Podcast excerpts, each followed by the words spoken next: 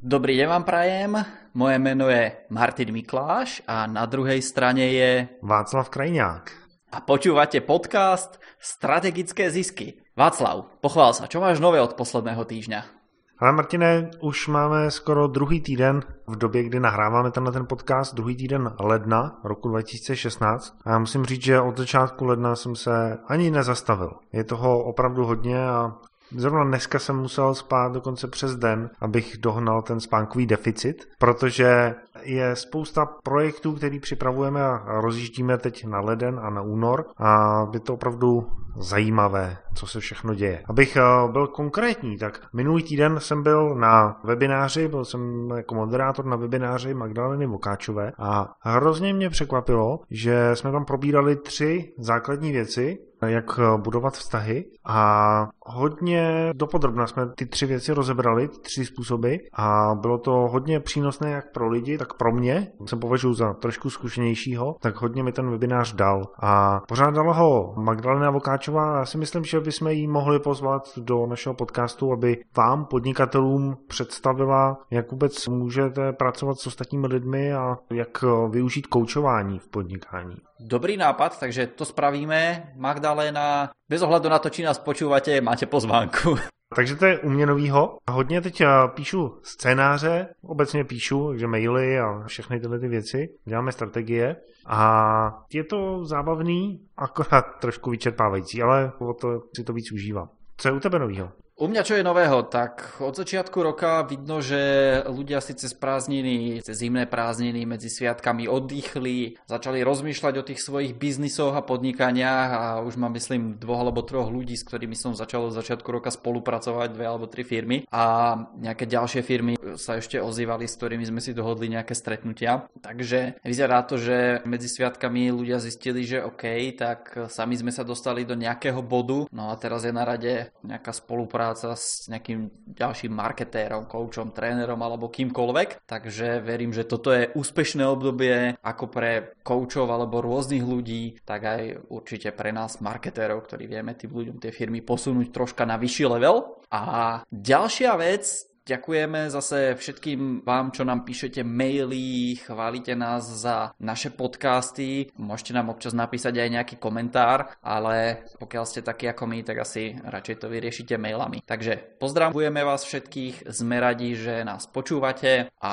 poďme rovno do našej dnešnej témy. Čo ty na to, Václav? Poďme sa do toho pustiť.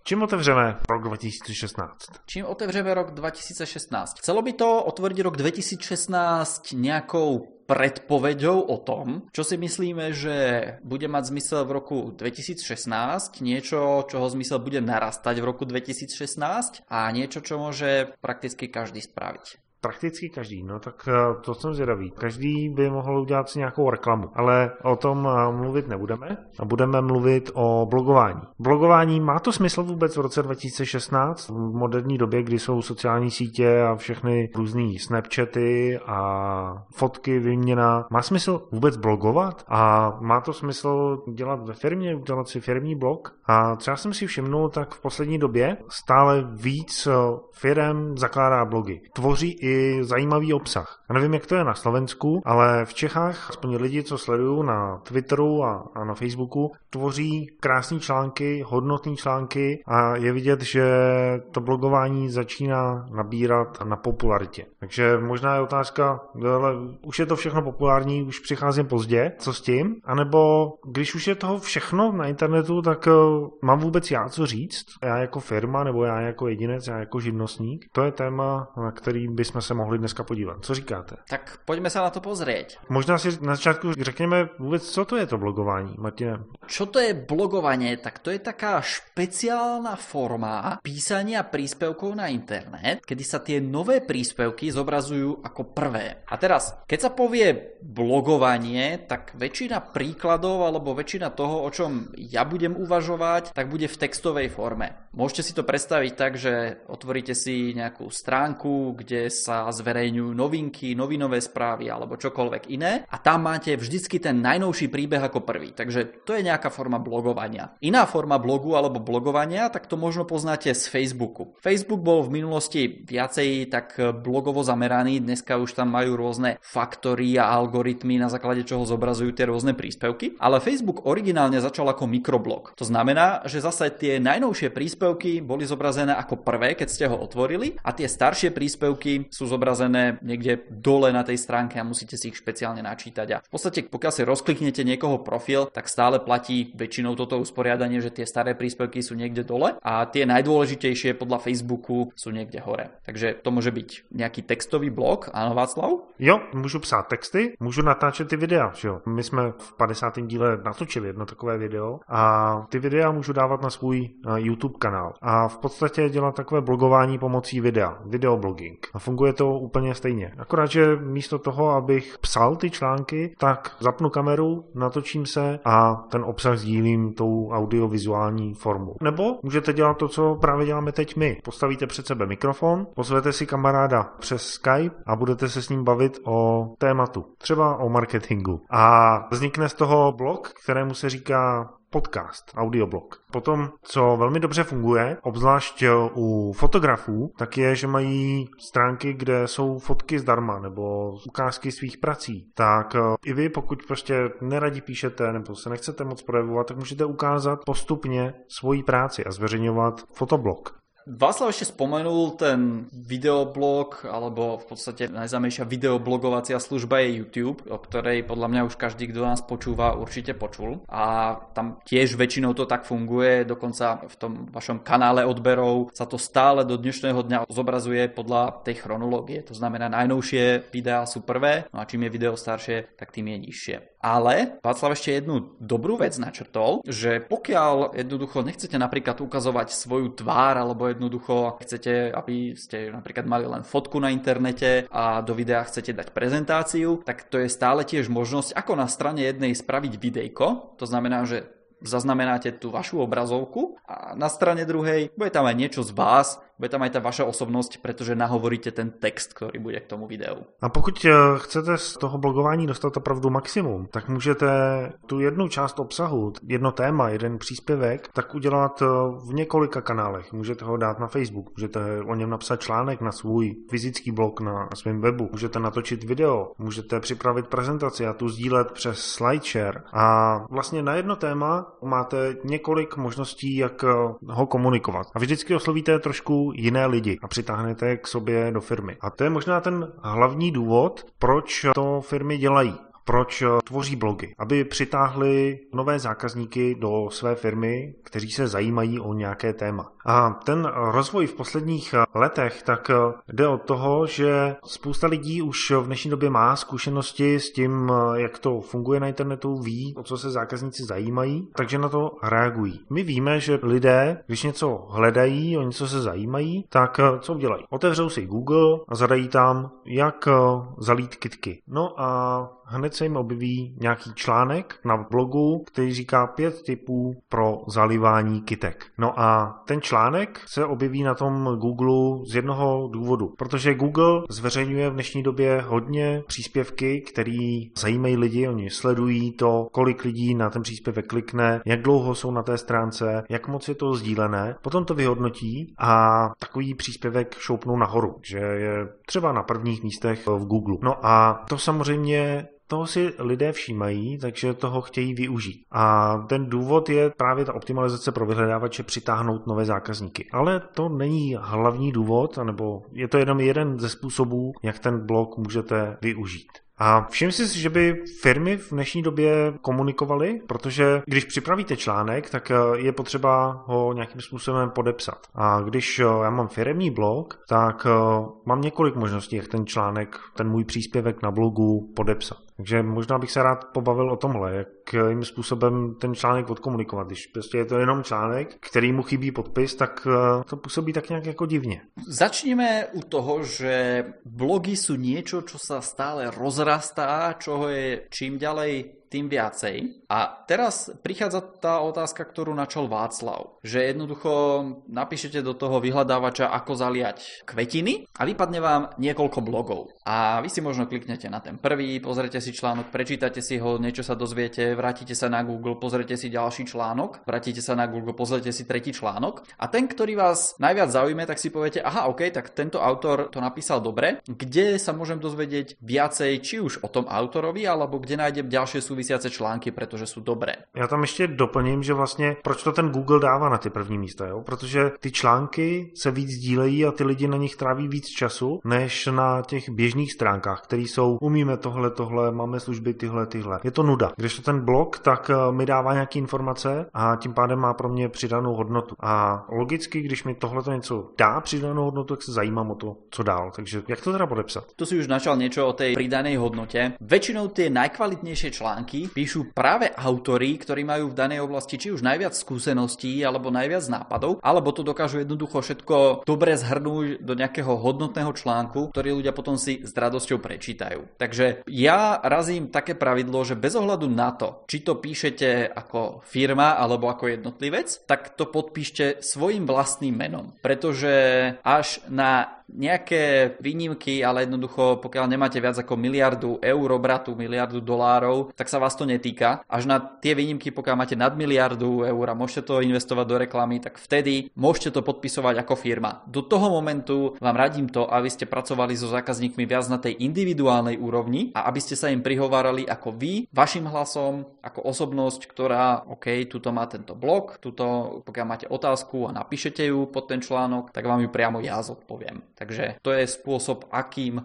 podpísať blog. Čo máš ještě k tomu? Pokud máte ve firmě několik lidí, třeba už jich máte zaměstnaných 10, 20 a oni sami chtějí tvořit články na ten váš blog, tak je dobrý ty články podepisovat vždycky tím, kdo ten článek vytvořil. To je jedna možnost. Možná si řeknete, no jo, ale Franta tady je s náma teprve tři měsíce, napíše článek na blog, já nevím, jestli s náma bude za rok a tak eh, tím pádem, jak to udělat, prostě když eh, Franta od nás odejde a bude mít na tom našem blogu stále ten článek. Ta tuhle tu myšlenku hoďte teď na chvíli do koše, protože vždycky můžete něco udělat. Jednak eh, můžete změnit autora toho článku a nebo můžete od začátku s tímhle počítat a tvořit si autoritu. To znamená, že určíte ve firmě někoho, může to být třeba obchodní ředitel nebo majitel firmy nebo jednatel, který bude tváří té firmy a všechny články budou podepsané jím. A jeho jménem, i když eh, ten článek samotný nepsal, tak eh, budou jeho jménem podepsaný. A tím pádem i pro toho čtenáře prostě ví, na koho se obrátit a ví, s kým komunikovat a když ho potom uvidí v komentářích, tak eh, se s tím člověkem může bavit. Často ešte za mnou chodia ľudia, ktorí už začali blogovať, ne, pretože mám blog o blogovaní a potom sa ma pýtajú, že no a v tomto momente Martin, akým smerom mám ten blog viesť? Takže poviem, že to je zlá myšlienka a uvažujete nad tým neskoro, po česky pozde. A prečo pozde? Pretože predtým, než začnete s blogom, tak majte ten cieľ, kam chcete doviesť toho vášho čitateľa. Takže pokiaľ máte ten blog o zalievaní kvetín napríklad, tak dobre, čo chcete na konci toho príspevku spraviť? Čo chcete, aby ten človek spravil? Takže na konci článku môžete mať napríklad odkaz na preklik na vašu predajňu s kvetináčmi. Alebo odkaz tam môžete mať na vašu predajňu, kde tým ľuďom predáte nejaké tie semienka, ktoré si môžu zasadiť. Alebo pokiaľ ste napríklad nejaká konzultačná firma, alebo vašim cieľom je najskôr konzultovať s ľuďmi, pretože viete, že pokiaľ s nimi niečo skonzultujete, zistíte, čo oni potrebujú na tú svoju záhradu, tak predáte viac. Takže myšlienka alebo cieľ toho blogu vo väčšine prípadov alebo po väčšine článkov môže byť dostať tých ľudí na nejakú konzultáciu zadarmo. Takže začnite vždycky s tým, že máte ten daný produkt alebo službu, ktorú chcete predať a k tomu potom píšte vhodné články. Aha, takže nepsat články jen tak, jakoby, který mě napadnou o oboru jako takovým, ale prostě začít od toho, co já tvořím, s čím těm lidem pomáhám. A pokud nemáte jasno v tom, co nakonec toho blogu psát, nebo jakou dát výzvu k akci, tak vždycky tam můžete dát takové to obligátní, ale připravuju tyhle ty články a pokud chcete vidět víc, tak se přihlašte k odběru newsletteru a já vám dám vidět, až budu mít nový článek napsaný. Takže tím pádem si budujete databázi kontaktů, který, se kterými potom do budoucna můžete pracovat. A to je právě jeden z cílů, který si můžete taky dát, aby měl ten blog, aby vám přinášel potenciální zákazníky a budoval databázi. Možná jsme teď se dostali k tomu, jaký mám ten cíl a ty si možná takhle tím odpověděl i na to, kdy mít ten blog, že nejdřív eh, si neotevřu blog, ale nejdřív si řeknu prostě, že mám nějaký cíl a ten blog je prostředek, jak ten cíl dosáhnu. Ešte ja by som povedal možno inak toto celé. Ja by som najskôr povedal tak, že najskôr začnete predávať tie vaše produkty a služby a potom k tomu pridajte blog. Takže ten správny moment je vtedy, keď už máte ten produkt alebo službu konkrétnu, ktorú chcete predať, pretože zase sa dostávame k tomu, o čom písať. No tak jednoducho, pokiaľ mám málo námetov, no tak sa stretnem viacerými tými ľuďmi, ktorí majú záujem o tie moje produkty a služby a zistím, čo ich zaujíma, aké majú oni otázky pred nákupom, o čo sa zaujímajú. Prípadne môžem pouvažovať nad tým, aké strategické partnerstva môžem uzavrieť na to, aby mi ten blog ešte efektívnejšie fungoval. A tak ďalej a tak ďalej. To znamená, že pokiaľ už máte napísaných napríklad, ja neviem, stovky článkov, ako mám ja napísané na blogu a mojom a rôznych iných na internete, tak jednoducho, keď chcete získať zase ďalšie námety, to tak e, je veľmi jednoduchá vec, pretože už máte tú databázu kontaktov, pretože ste si od ľudí vypýtali tie e-maily, tak je môžete jednoducho napísať, OK, čo vás ešte zaujíma? Alebo aké sú tie vaše aktuálne otázky na túto tému? O čom by ste sa chceli dozvedieť viacej? No a tí ľudia vám napíšu, OK, mňa zaujíma, kedy napríklad sadiť tieto kvety, či sa hodia do našeho podnebného pásma, alebo neviem, ako si postaviť skleník na záhrade, čokoľvek. No a vy zistíte na tom vašom blogu, aha, tak jednoducho títo ľudia, keď si odo mňa nakúpia tie kvetináče, nakúpia si odo mňa rastliny, možno si nakúpia nejakú konzultáciu, alebo jednoducho záhradný dizajn, čokoľvek, to môže byť, tak oni sa potom ešte zaujímajú o skleníky. Super, takže mám ďalšiu tému, o ktorej môžem zase toho veľa napísať na blogy, aké sú rôzne druhy skleníkov, že či to treba zalievať tie kvety, ktoré sú v skleníkoch, alebo že či treba skleník vetrať, ako často a tak ďalej a tak ďalej. Takže rôzne takéto typy, triky, ale zase, aby to bolo pre tú vašu cieľovú skupinu. Jo, to je jeden způsob, jak vlastně začít ten blog, nebo jeden časový moment, kdy už prodávám a chci se podělit o ty své znalosti. A druhý, aspoň z mého pohledu, je moment, kdy pronikám, kdy vytvářím nové podnikání a kdy pronikám do nové cílové skupiny. Když si řeknu, že mám třeba cílovou skupinu majitelé skleníků, já si řeknu, OK, rád bych prodával něco, ještě nevím co, pro majitele skleníků. Tak to téma mě zajímá, žiju tím, takže si vytvořím blog a začnu tam sdílet články, know-how, který jsem eh, ze svého hobby získal. Tím pádem přitáhnu pozornost lidí. A až když mám tu pozornost, tak potom řeším to, co jim prodám. Je to zase jiný pohled na to, jak ten blog využít. A taky jiný pohled na to, jak pracovat eh, s cílovou skupinou. Že prostě nejdřív si učím tu cílovou skupinu a až potom najdu to, jak jim můžu pomoct. Ale 2016 spousta článků, jak to využít, jak, jak to udělat tak, aby prostě ten můj článek, když jich eh, denně vznikne milion článků na internetu, tak eh, aby byl zajímavý, aby přitáhl ty mé zákazníky. Takže co v dnešní době funguje podle tebe, Martin? Čo funguje v dnešnej dobe, tak eh, zase musíte si zistiť, ako je na tom tá vaša cieľová skupina a či ju oslovíte napríklad krátkými článkami alebo dlhými článkami. A zase to sú veci, ktoré môžete testovať. Môžete napísať nejaké 100, 200, 300, 500 slovné články, 1000 slovné články, 2000 slovné články, nejaké seriály a tak ďalej. A môžete si otestovať, OK, čo zaujíme tých mojich. Ďalšia vec, ktorú odporúčam ľuďom, aby robili, je to, že predtým, než ten článok zverejníte, tak e, si ho prečítajte sami pre seba, prečítajte si ho nahlas. Možno si ho nechajte uležať na pár dní predtým, než ho finálne zverejníte a zverejňujte ho naozaj tak v tom momente, keď cítite, áno, toto je niečo, čo by sa mne osobne samému dobre čítalo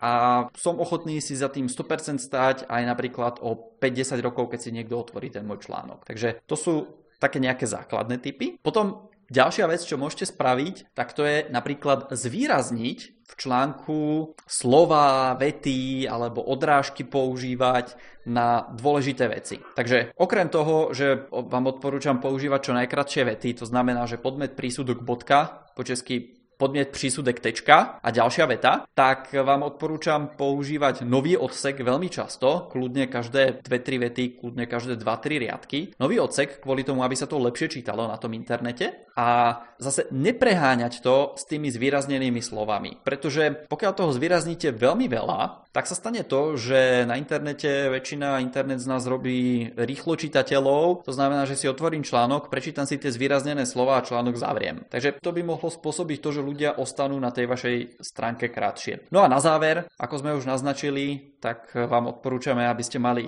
výzvu k akcii nejakej konkrétnej. Čo chcete od toho človeka, aby spravil teraz? To znamená, že pokiaľ ste mu predstavili kvetináče, tak aby sa preklikol do e-shopu a jednoducho, aby si nejaký vybral. Pokiaľ ste mu predstavili to, že sa venujete záhradnému dizajnu, tak aby sa preklikol na konzultáciu a objednal si ju. Pokiaľ sa venujete predaju skleníkom, tak zase, aby sa preklikol ďalej a urobil ten krok, ktorý chcete. Takže to by som videl ako také základné body toho, akým způsobem ten článok napísat. Co mě funguje v poslední době, já už to dělám nějakou dobu, ale v poslední době toho využívám hodně, tak je, že ten článek, když se tady bavíme o článkovém příspěvku, ale může to platit samozřejmě i pro cokoliv jiného, tak doplním ten článek o zajímavou fotku, protože ten článek samozřejmě vyběhne ve vyhledávání, ale také lidé ho sdílí na sociálních sítích, třeba na Facebooku nebo na Twitteru. No a co ten Facebook nebo Twitter udělá, je, že zobrazí tu fotku, kterou k tomu článku mám. A když je dobrá, tak eh, zaujme ty lidi ostatní, kteří ten eh,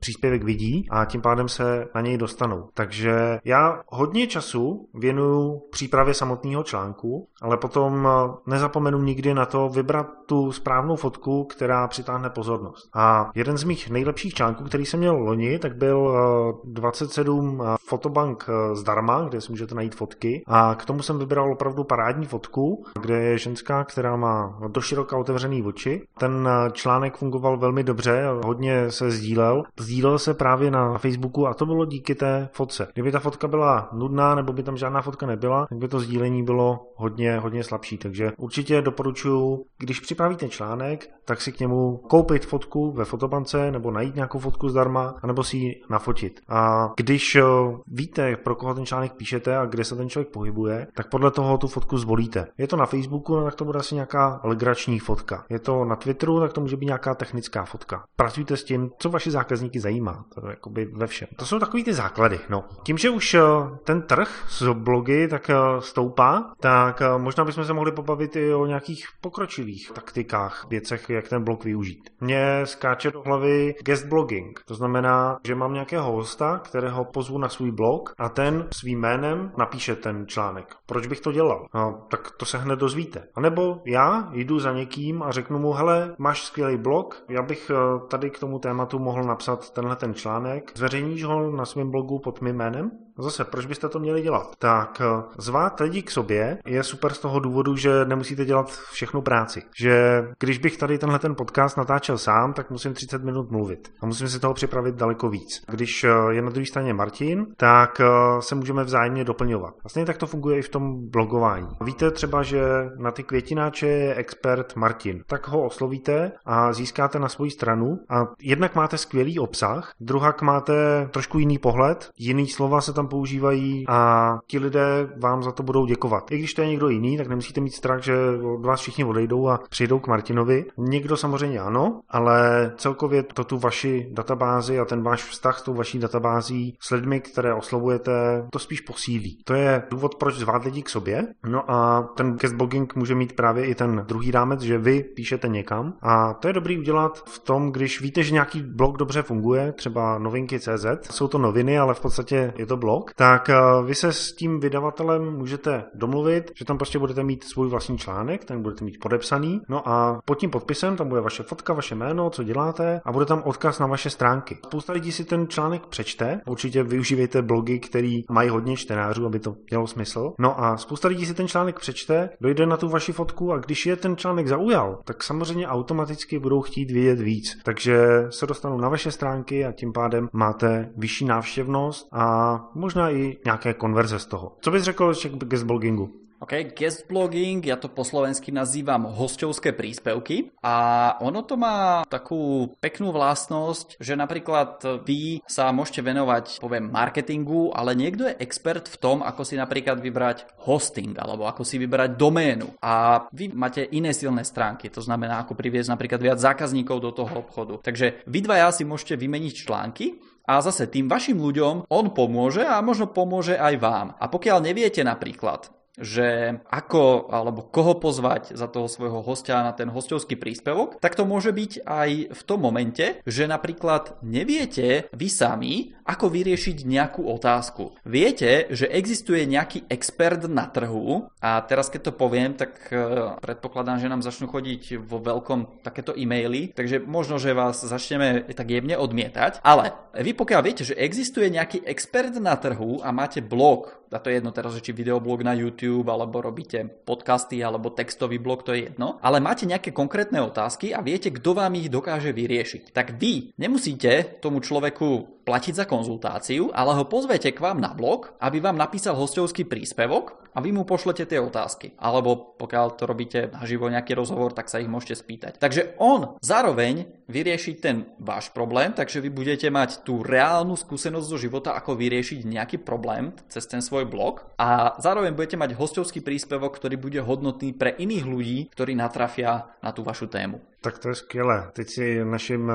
posluchačům dal eh, pěkný nástroj do ruky, tak už eh, vidím ten e-mail. Martine, jak získat víc návštěvníků pro můj blog o toaletách? A nebo Václave, jak získat větší databázy, když prodávám šití pro babičky. A tak, takže určitě, pokud takovou otázku máte, tak ji napište do komentářů a my se v tomu budeme vyjadřovat veřejně v rámci tohohle podcastu, v rámci podcastu Strategické zisky. No, jedna věc, co mě tam ještě napadá, patří možná do těch pokročilejších taktik, je, že vlastně já ten článek napíšu, no a je tam ten podpis, je tam všechno, mám tam tu fotku, bla, bla, bla, a pod tím článkem je prostor pro komentáře. A teď je to říkat těm lidem o komentáře, nebo vůbec je chtít ty komentáře, nebo jak s těma komentářema pracovat, jak s těma pracuješ ty, Martin? Ako s týma komentárami pracovať? Tak, treba si uvedomiť niekoľko uhlov pohľadu. A tie uhly pohľadu sú také, že čo mi tie komentáre môžu buď priniesť, alebo v čom môžu byť záťažou. Takže v čom môžu byť, začneme najskôr tým zlým a potom tým dobrým. Takže v čom môžu byť záťažou? Môžu byť záťažou v tom, že niekto zase od tej vašej konkurencie vy predávate tie skleníky alebo toalety alebo čokoľvek a niekto iný príde a zanechá vám tam komentár a odkáže ľudí na ten svoj blog. Hej, takže to môže byť také, nazvime to menšie zlo. Ale potom sú ľudia, ktorým sa vôbec nebude páčiť napríklad váš štýl, tak vám napíšu, že je to úplne zle napísané a že neviete po slovensky, neviete po česky alebo akokoľvek ten článok napíšete a že to sú ľudia, ktorí budú strácať váš čas. Potom sa musíte pripraviť na to, že tam budú spamové komentáre. To znamená, že niekto si naprogramuje robota, ktorý automaticky chodí po všetkých blogoch a všetkých odkazoch, ktoré to nájde cez Google a automaticky tam zanecháva nejaké komentáre. Takže musíte sa pripraviť aj na to, že raz za čas budete buď musieť zmazať taký komentár, alebo si ten blog dobre zabezpečiť. Čo vám odporúčam, pokiaľ sa takého niečoho obávate, alebo jednoducho ešte len začínate s blogmi, jednoznačne komentáre nechajte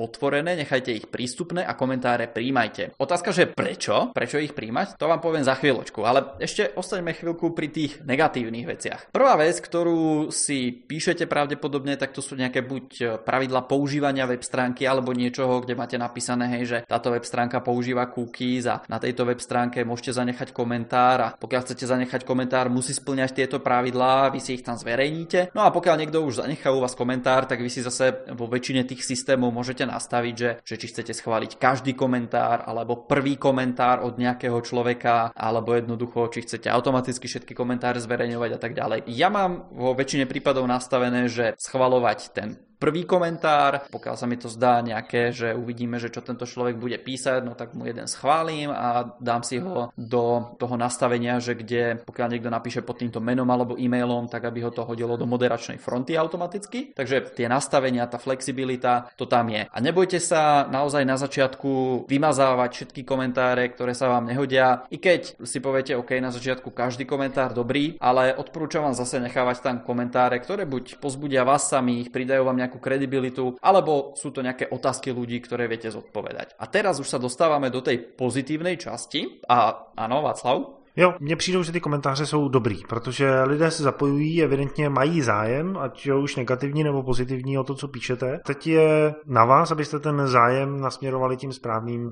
směrem. A je super, a co já dělám, tak je, že vlastně na každý komentář odpovím. Takže je tam hodně komentářů mých článků, polovina z nich je těch lidí, kteří se baví a druhá polovina je ode mě, kdy je třeba jim poděku za ten komentář nebo ještě odpovím na nějakou otázku, kterou měli a je to super. Takový ti starší podnikatelé, ty to mají neradi, jako ty komentáře, protože to berou tak, že jakoby lidi otravují. Ale to, že se někdo o něco zajímá, tak to znamená potenciální biznis, potenciální zakázku. Takže pro mě to je příležitost. A teď eh, záleží na tom, jak máte nastavenou hlavu, jestli prostě tyhle ty věci berete jako příležitost nebo jako hrozbu. Já to beru jako příležitost a tím pádem jsem rád za každý komentář. Ale když ten komentář je trošku negativní, to jsem teď dostal takový šťouravý komentář od člověka, který evidentně na mě chtěl najít nějakou habaďuru, tak eh, to byl taky jízlivý komentář, tak díky tomu, že jsem odpověděl, tak jsem mohl vyčistit prostě tu bolístku a ukázat tu svoji autoritu v té oblasti, že vím, o čem mluvím. Ďalšia vec, že prečo necháte komentáře zapnuté, tak to je zase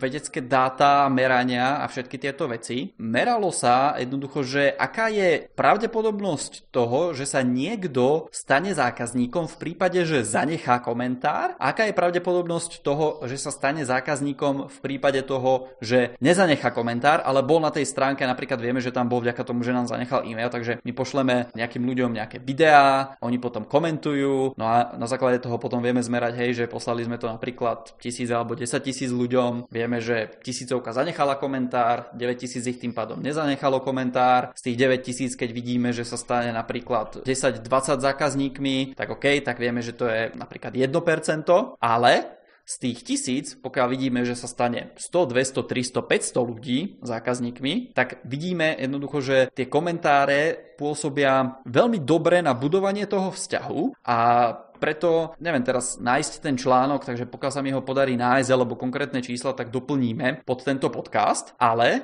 ukázalo sa jednoducho, že o stovky percent sa zvyšuje šanca toho, že sa návštevník blogu stane zákazníkom, pokiaľ zanecha komentár versus tí ľudia, ktorí komentár nezanechajú. To znamená, že už len tá možnosť, že niekto môže zanechať komentár, vám otvára dvere k tomu, aby ste predali niekoľkonásobne viac. Super. A jelikož se teď už blížíme ke konci našeho podcastu, tak eh, vás pozvu na ten eh, další díl, protože jsme neprošli úplně všechno, co k blogování patří. A v dalším dílu si projdeme to, na co ten blog využít, jak ho využít maximálně, jak z něj vyždí vyždímat to, to maximum. A taky vám prozradím jednu strategii, kterou já používám v dnešní době na získávání zákazníků a reklamy, jak pro sebe, tak pro své klienty, takže na to se moc těšte. A to bude hned za týden. Teď jsme mluvili o komentářích, tak eh, výzva na vás, jděte na stránky strategickézisky.cz No a když vás blogování zajímá trošku víc a chcete do něj proniknout a chcete to od začátku dělat správně, tak Martine, ty máš skvělý produkt na to.